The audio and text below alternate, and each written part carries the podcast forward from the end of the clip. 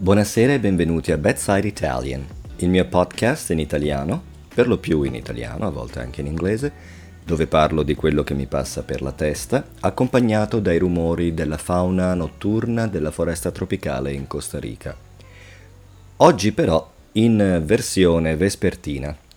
Vespertino è un aggettivo che vuol dire in relazione al vespro. Vespro è una parola arcaica, è un sinonimo di tramonto. Quindi versione vespertina vuol dire che è il tramonto, che il sole sta tramontando, non è esattamente sera, però come sapete è iniziata la stagione delle piogge e quindi devo approfittare dei 5 minuti che ho tra un temporale e l'altro. Oggi volevo parlarvi di una cosa che è successa in Italia molto recentemente, ovvero hanno passato un um, decreto di legge, credo, non so esattamente. Ad ogni modo, da adesso in poi in Italia i nuovi nati, non ho letto molti articoli, non credo che si faccia in modo retroattivo, però da adesso in poi le persone non prenderanno solo il cognome del padre, ma il cognome di entrambi i genitori. Forse sapete già che nei paesi latini, quindi di lingua spagnola e portoghese, è già comune, è già un'abitudine molto comune di avere il doppio cognome nei paesi di lingua spagnola, dalla Spagna a tutta l'America Latina. Uno può chiamarsi José Armando Martínez Campos, quindi hanno due nomi e due cognomi, dove il primo cognome è il cognome del padre e il secondo cognome è il cognome della madre.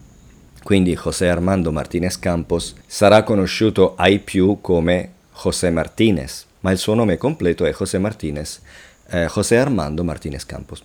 E invece in Brasile, queste sono le cicale turbo, non so se le sentite, si sentono solo al tramonto, fanno questo rumore infernale e poi smettono. Magari fossero così anche le altre, invece le altre andavano avanti tutto il giorno. Ad ogni modo, in Brasile la stessa persona facendo finta che il nome rimanga in spagnolo, sarebbe José Armando Campos Martínez. Quindi si mette prima il nome, il cognome della madre e poi il cognome del padre. Ma il suo nome, diciamo abbreviato, sarebbe comunque José Martínez, solo che il nome della madre va messo prima. Quindi in Italia è passata una legge eh, simile, dove una persona acquisisce i nomi di entrambi i genitori, quindi del padre e della madre, di entrambi le madri, di entrambi i padri, e forse per non fare discriminazione um, a livello di, di, genere o per ridurre un attimo la, l'aspetto patriarcale di tutto questo. Poi sinceramente non so se un nome avrà comunque prevalenza su un altro, perché se uno ha due cognomi e si sposa con un'altra persona che ha due cognomi, poi i figli cosa hanno? Quattro cognomi?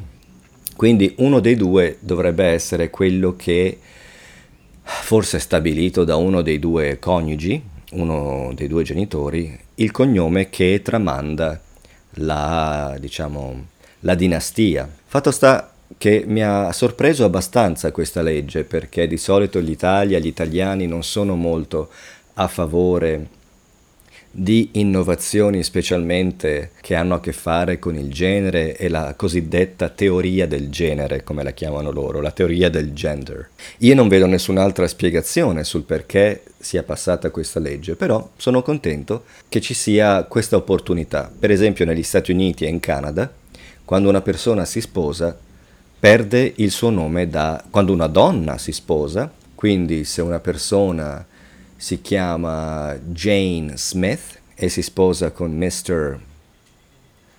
White, si chiama da quel momento in poi Jane White, Mrs. White. Il che mi sembra... Mm, non lo so, come abitudine, non, come, come tradizione non, no, non mi piace perché una persona dovrebbe obliterare la sua storia, la sua un aspetto così importante della sua vita come la, i suoi antenati, la sua ascendenza e la sua stessa famiglia, solo perché si è sposata.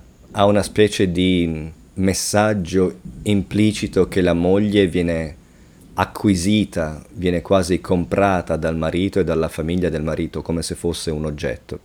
Questi non sono temi importantissimi, però è comunque qualcosa su cui pensare. Con questo finisco qui. Non so se avete sentito i tuoni, pare che stia tornando a piovere e quindi vi auguro la buonanotte. Ci sentiamo la prossima volta. Ciao!